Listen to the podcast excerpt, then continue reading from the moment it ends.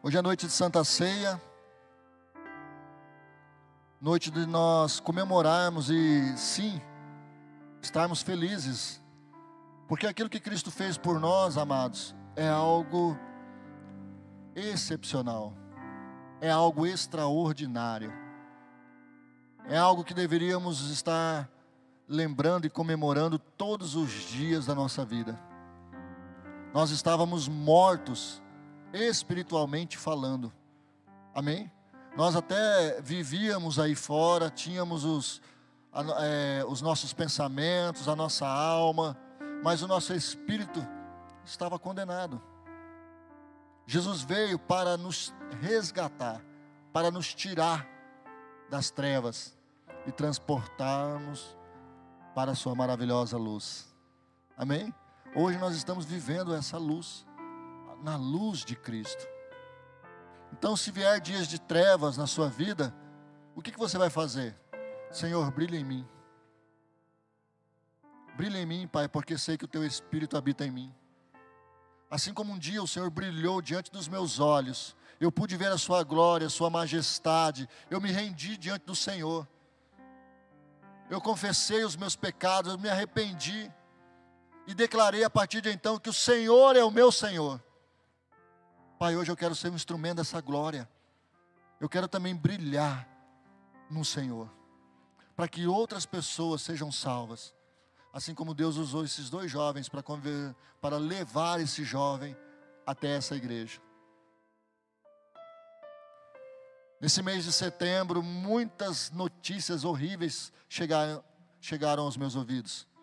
De muitos jovens que, por não aguentarem a pressão, né, por achar que não havia solução, e a solução é Jesus, colocaram um ponto final na sua vida. Muito triste, desesperador. Eu fiquei pensando nessas famílias que perderam essas pessoas. Eu imagino a dor de uma mãe, do pai, dos familiares como um todo. Não são só números, são vidas são vidas com uma história, com sobrenome. Amém? De repente até estávamos por perto. E aí às vezes vem aquela pergunta: será que eu não brilhei como era para brilhar, a ponto de trazer uma esperança para essa pessoa? Quantos estão entendendo? Hoje nós estamos vivendo um evangelho aonde cada vez mais os coaches estão sendo é, evidenciados, né? Estão aí nos púlpitos e são mensagens maravilhosas, como diz o Cláudio Duarte, com muitos resultados, mas com pouca aceitação. Por que muitos resultados? Porque realmente, quando se fala a respeito da palavra, se fala a respeito de princípios. E princípios são imutáveis.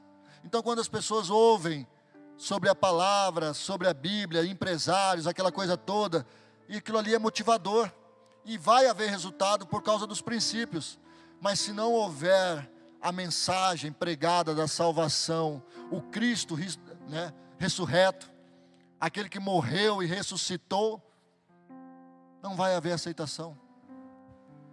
Quando estão entendendo? E ele usou um exemplo muito interessante.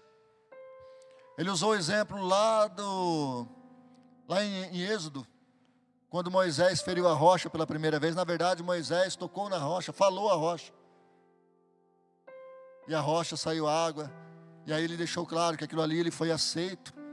E houve um resultado, as pessoas mataram a sua sede. E houve um, né, uma aceitação da parte de Deus. Da segunda vez veio as pessoas e murmuraram e reclamaram novamente. E Deus novamente falou para ele: Olha, agora você não vai tocar na rocha, você simplesmente vai falar a ela. Por quê? Porque aquilo ali simbolizava Cristo. Um dia nós tocamos em Cristo, agora nós falamos com Ele. Amém? Agora nós falamos com Ele. E a ordem foi dada a Moisés: fale com a rocha. E a, diz a, a Bíblia que Moisés feriu a rocha. Houve resultado? Sim a água jorrou, o povo bebeu. Mas aí depois Deus chamou em particular Moisés, porque não foi aquele combinado. Não houve aceitação da parte de Deus. E essa foi a ilustração que ele usou. Houve resultado, mas não houve aceitação. Amém?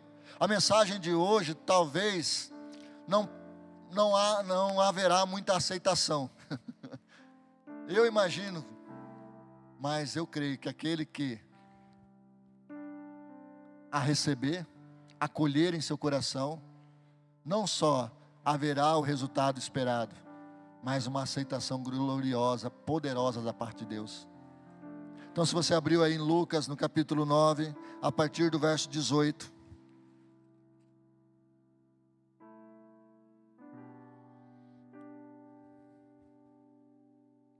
Aqui fala sobre a confissão de Pedro. Certa vez Jesus estava orando em particular, e com ele estavam seus discípulos. Então lhes perguntou: Quem as multidões dizem que sou? E eles responderam: Alguns dizem que é que és João Batista, outros Elias, e ainda outros que é um dos profetas do passado que ressuscitou. E vocês, o que dizem? Perguntou. Quem vocês dizem que eu sou?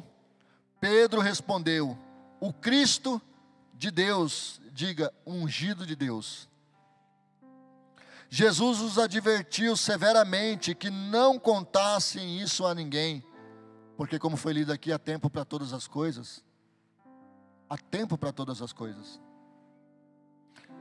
E disse: é necessário que o filho do homem sofra muitas coisas e, sejam rejeita e seja rejeitado pelos líderes religiosos, pelos chefes dos sacerdotes e pelos mestres da lei, seja morto e ressuscite no terceiro dia.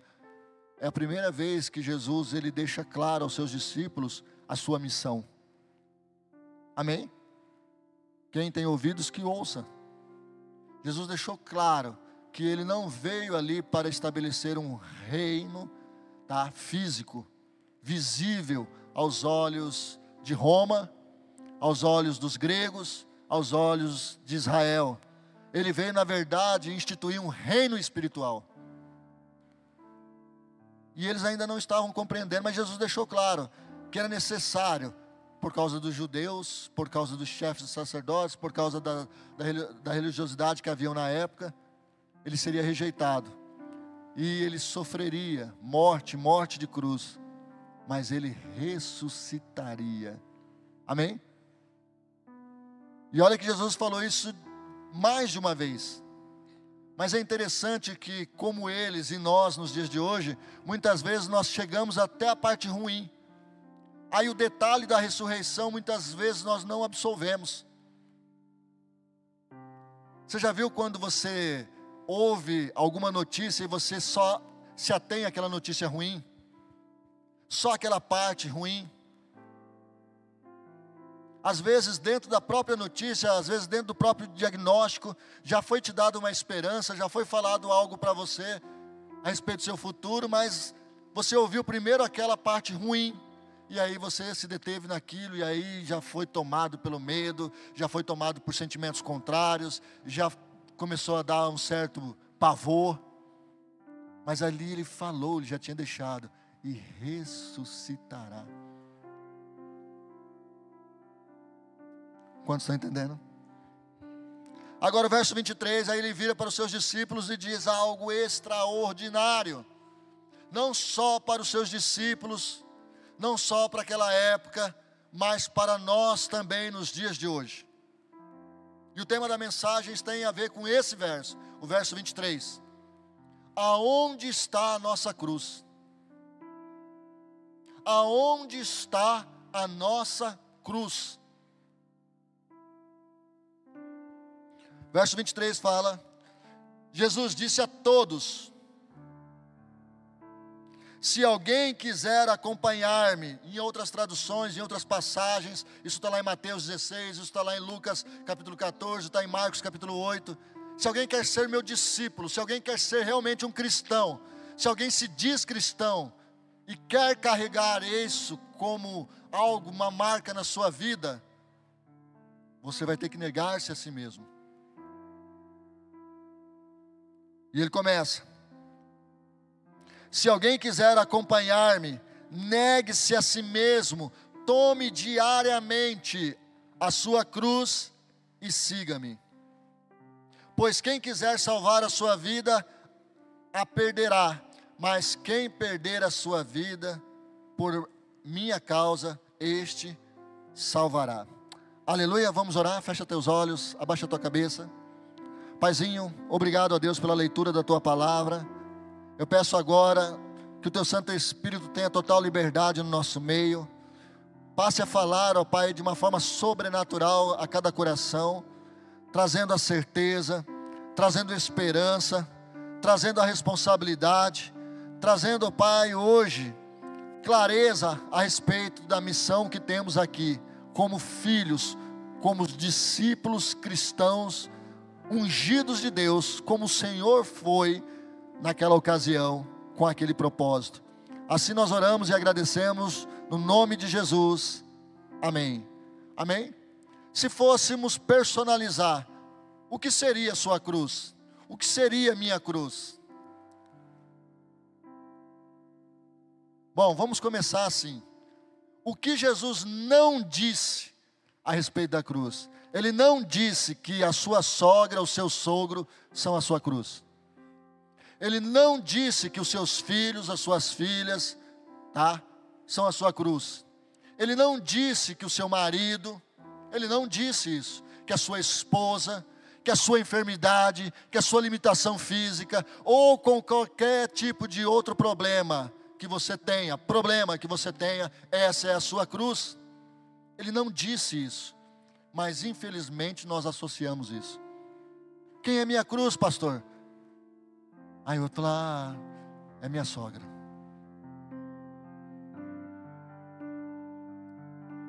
Muitos falam até por brincadeira. E eu falo para você, declara a bênção sobre a vida. Eu amo a minha sogra. Uma mulher extraordinária, bênção de Deus. Amém?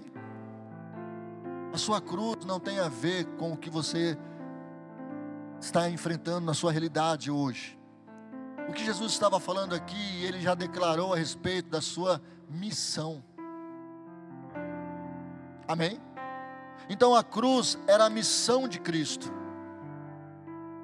Era onde ele seria humilhado, aonde ele seria zombado, porque no lugar onde ele foi condenado, até o lugar da execução, foi aquele tempo aonde as pessoas humilhavam ele, zombavam dele. Por quê? Aos olhos da sociedade, ele não era aceito, ele era um criminoso. A cruz naquela época era punição para os malfeitores, amém? Para os bandidos, para os assassinos, para aquelas pessoas que eram consideradas as piores, ou qualquer outro que se levantasse contra Roma. Então era exposto publicamente. O que o Senhor está falando? Olha, a partir de então vocês entregaram suas vidas para Jesus, então vocês têm uma missão hoje. Essa é a nossa cruz diária. Priorizar aquilo que Cristo nos chamou para fazermos. Se quisermos sermos discípulos, precisamos tomar a nossa cruz. O que, que isso quer dizer? Que as pessoas lá fora não, não vão nos ver com bons olhos em João capítulo 7 fala que Jesus, ele era odiado pelo mundo. E por que, que ele era odiado pelo mundo? Porque, de uma certa forma, ele deixava claro a fragilidade, a astúcia, a malícia, as coisas que lá estavam. Ele revelava isso claramente. A igreja, eu e você hoje temos a mesma responsabilidade de bater de frente, de confrontar ser diferente. Hoje é interessante que todo mundo fala cristão. Se você chegar hoje numa boate, espero que você não vá, mas se você for, se você perguntar para a grande maioria lá, só, oh, já aceitei Jesus, sou crente. Mas o que você está fazendo aqui? Você é crente? Não para de beber. Você é crente? Não para de trair.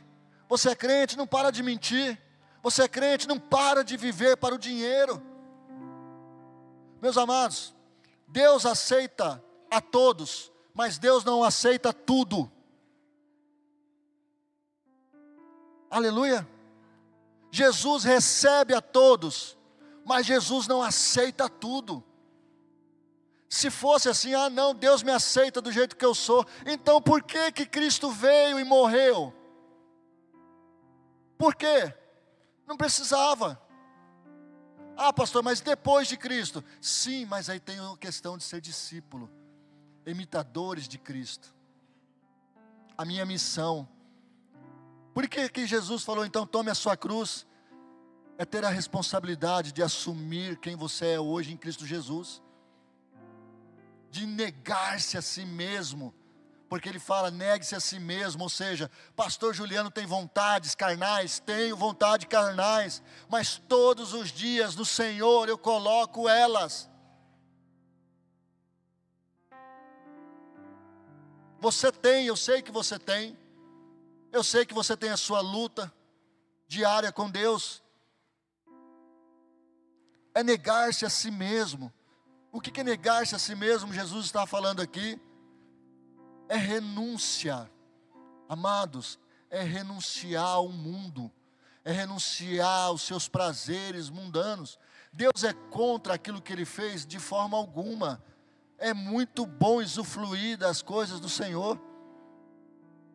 É muito bom usufruir do salário a qual você recebe, fruto do seu trabalho. É muito bom você se programar para uma viagem abençoada.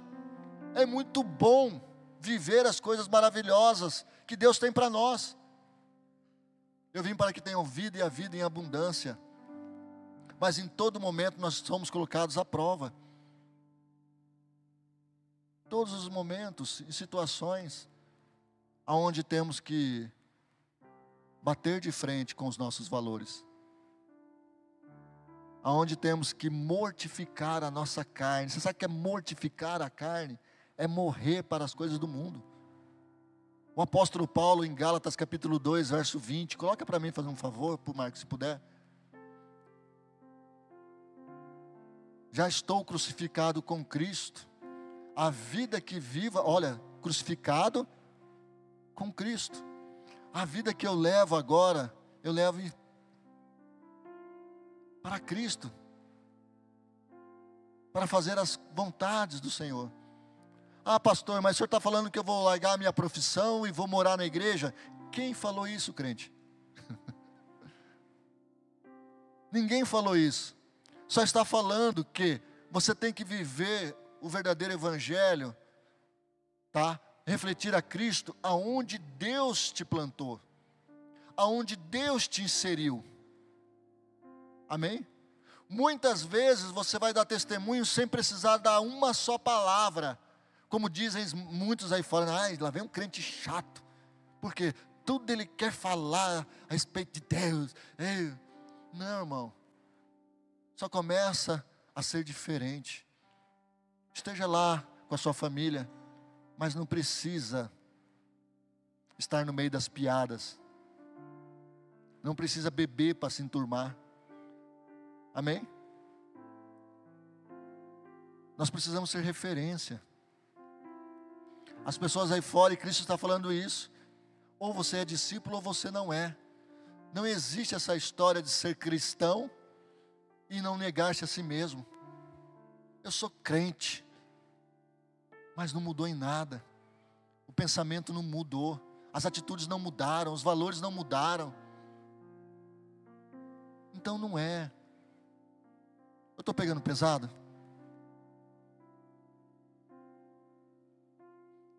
É como eu falei, às vezes vai contra o evangelho do culto, mas é o evangelho da salvação. Nós precisamos pregar a palavra, e a palavra nos ensina a respeito de tomarmos a nossa cruz, ou seja, de trazermos a responsabilidade, a missão que Deus nos deu. Deus nos deu uma missão. E essa missão, se ela nos levar à morte, como levaram os demais discípulos, se essa missão chegar lá, tem aquela parte gloriosa onde ele falou assim: e ressuscitou. Amém? Se você não negar a Cristo, se eu não negar a Cristo, se eu tiver consciência da cruz, chegará o dia da ressurreição. Fui crucificado com Cristo, assim já não sou eu quem vive, mas Cristo vive em mim. E a vida que agora vivo no corpo, vivo-a pela fé no Filho de Deus, que me amou e se entregou por mim. Praticamente é um resumo desses versos. É um resumo desses versos que nós lemos. Porque ele falou: negue-se a si mesmo, tome a sua cruz e siga-me. Jesus está falando hoje: olha, eu quero que vocês façam as mesmas obras que eu fiz. Vocês têm consciência da missão que vocês têm, que eu confiei a vocês. Você acha que eu prosperei você por quê? Você acha que eu te abençoei por quê? Você acha que eu te amei com que propósito? Para que esse amor continue a contagiar outros, para que nós venhamos a ser a diferença, para que nós venhamos a ser o referencial, para que nós venhamos a ser o porto seguro. Muitos nos odiarão, muitos zombarão da nossa fé, mas importa agradar a Deus do que a homens. Amém? Importa agradar a Deus do que a homens. Tem uma, um verso, se não me falha a memória, no capítulo 16 de, de Mateus. Vamos lá. É um pouquinho diferente a forma como ele aborda.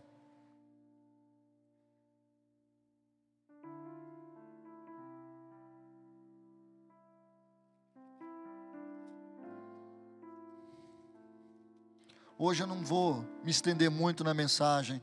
Eu quero mais que ela seja uma reflexão. Porque a noite de Santa Ceia e muitos deixaram as suas cruzes. Nós, muitas vezes, deixamos a nossa cruz. E a pergunta que Deus está nos fazendo nessa noite é: aonde está a sua cruz?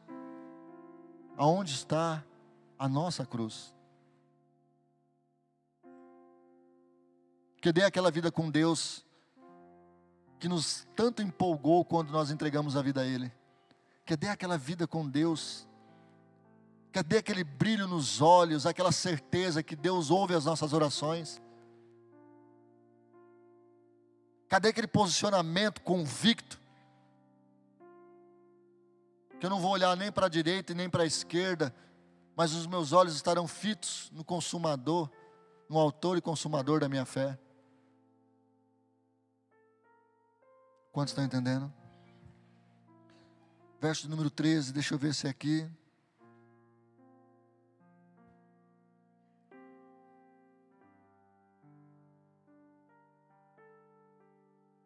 Mateus 16.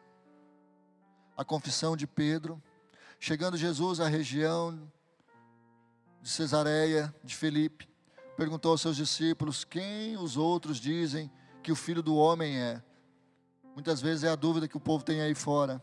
E eles responderam: Alguns dizem que é João Batista, outros Elias, ou, e ainda outros Jeremias, ou um dos profetas. E vocês? perguntou ele: Quem vocês dizem que sou?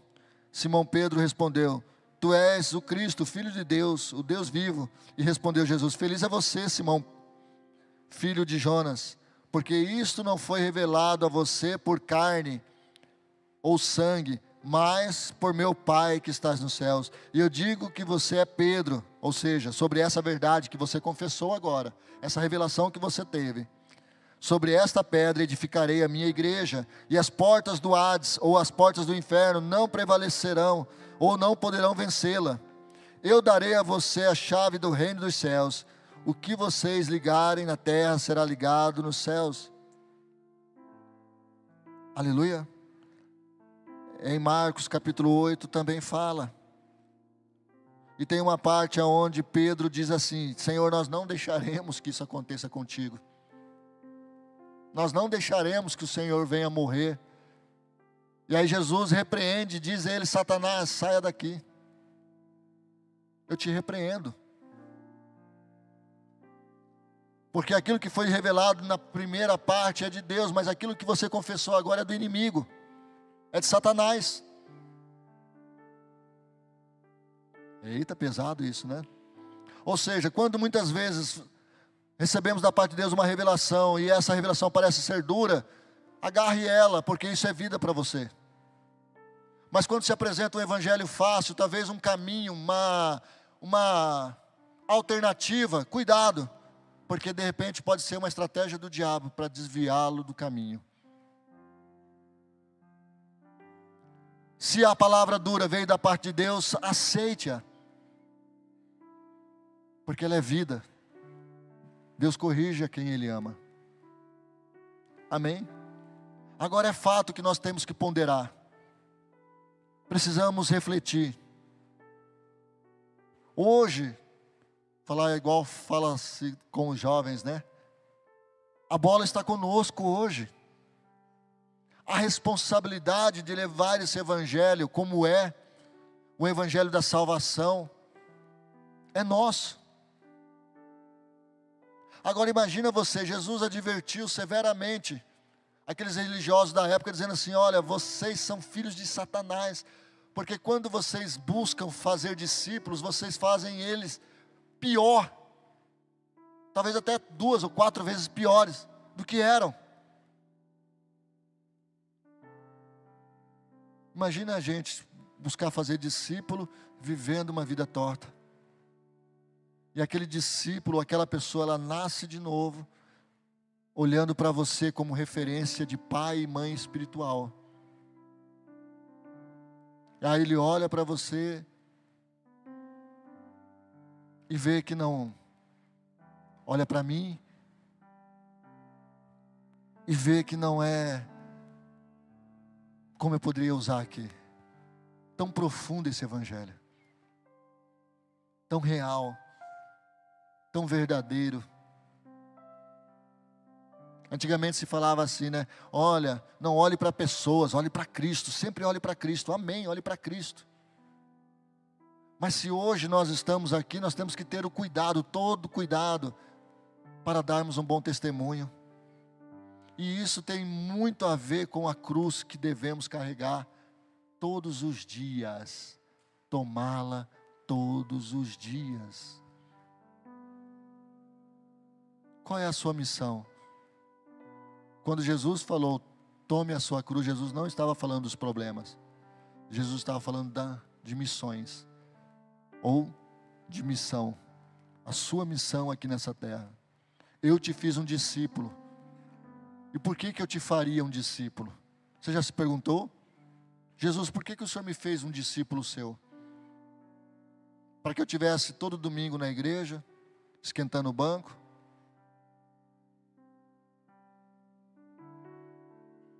Por que, que o Senhor me fez um discípulo seu?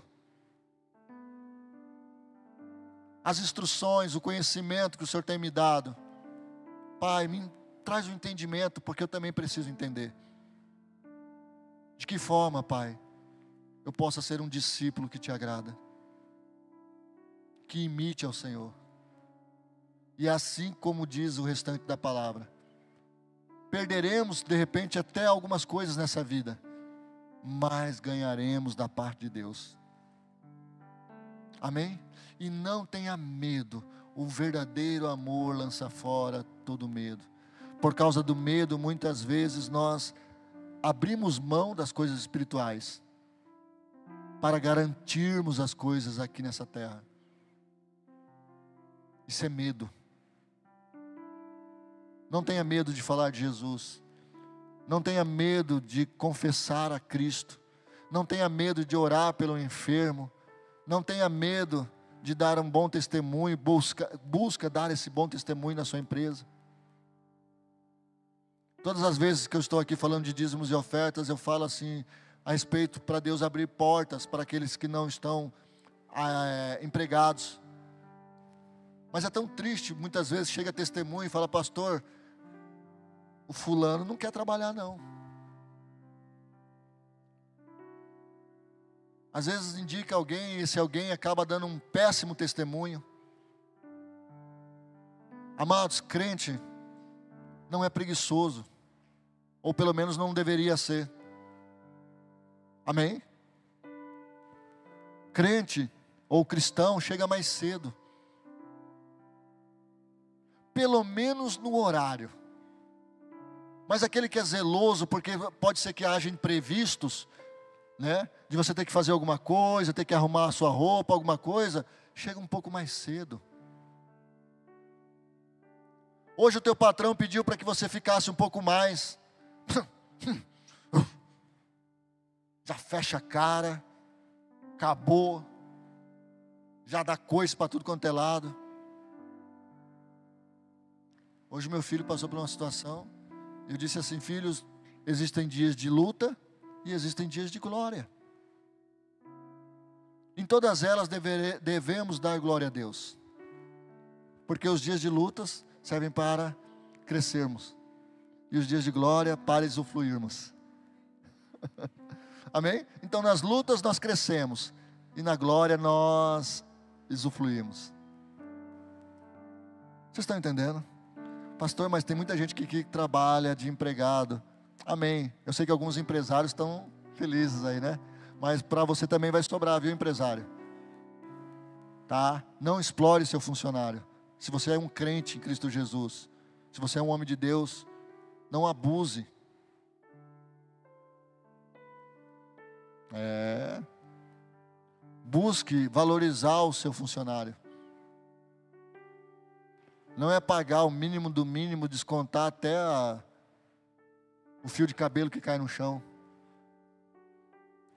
Procure dar valor a ele também. Deus vai prosperá-los. Amém? Assim eu entrego a mensagem de hoje. Direta, objetiva. Amém? Eu peço que os irmãos da Santa Ceia se preparem ali. Enquanto eles estarão se preparando ali, estarão se posicionando. Eu só quero orar com aqueles que entenderam na noite de hoje. E o Senhor trouxe ao coração, filho, eu quero que você tome a sua cruz novamente. Eu quero que você tome a sua cruz novamente.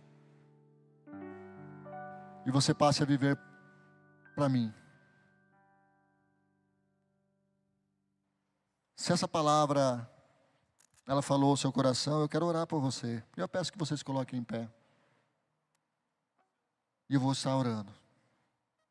Amém. Quando o Senhor falou ao meu coração dessa palavra, eu estou pastoreando a igreja há 10 anos como pastor presidente. Como pastor desde 2004, pastor auxiliar. Então, o ano que vem vão fazer 20 anos, 10 como pastor auxiliar, 10 como pastor titular. E eu nunca havia pregado nessa passagem. Eu evitava essa passagem, porque eu achava ela muito estreita Eu achava ela assim, Senhor, vai incomodar a sua igreja, assim como incomodou a minha vida, mas o Senhor trouxe isso fortemente ao meu coração. Incomodar de que forma, filho? Incomodar para a salvação? Ou você quer viver bem e ver pessoas sendo a passos largos para o inferno? Você quer viver na zona de conforto, no bem? Não quer ter situações aonde é necessário trabalhar isso à igreja. Amados, eu estou falando que essa conversa foi de madrugada, em oração. E aí eu falei, Senhor, então me traz esse entendimento, porque eu sempre tive essa ideia de cruz, um grande sofrimento. Ah, tome a sua cruz, sofrimento, sofrimento. E o Senhor falou, sim, mas por amor a mim. Mas saiba disso, que se você sofrer por amor de mim, se glorie, se regozije, porque o Espírito Santo vai te dar a vitória, vai estar contigo, vai te dar sabedoria, te trará palavras, mas o mais importante disso tudo, você agradará o meu coração. Eita glória. Paizinho, mais uma vez nós te agradecemos por essa palavra. Obrigado a Deus, porque o Senhor é bom. Em todo tempo o Senhor é bom. Pai, o Senhor conhece a cada coração aqui. O Senhor conhece as limitações, as fragilidades, os anseios. Pai, o Senhor trouxe ao coração a respeito da nossa missão, assim como o seu filho Jesus foi ali fiel. Até a oração de Jesus, Pai, se for possível, afasta de mim esse cálice, mas que não seja feito a minha vontade, mas sim a sua. Da mesma forma, Pai, nós deveremos fazer essa oração todos os dias. Não é fácil, Pai, viver em santidade, dar bom testemunho. Não, ó Deus, fazer essas negociatas, mas o Senhor é aquele que conhece o coração e nos auxilia. Eu te peço agora, Pai, em nome de Jesus, que a nossa carne ela mortifique, que possamos viver para Cristo e que a promessa do Senhor se cumpra, Pai, na nossa casa. Que eu e minha casa serviremos ao Senhor. Oh, Paizinho, eu te peço, restaura, Pai, a casa dos teus filhos. Traga, Senhor, o filho de volta, traga a filha de volta no temor e no amor do Senhor. Senhor, restaura o amor dos cônjuges. Restaura, Senhor, em nome de Jesus. Que seja uma noite, Pai, gloriosa e salvadora, para a glória do Teu santo nome. Amém, Jesus.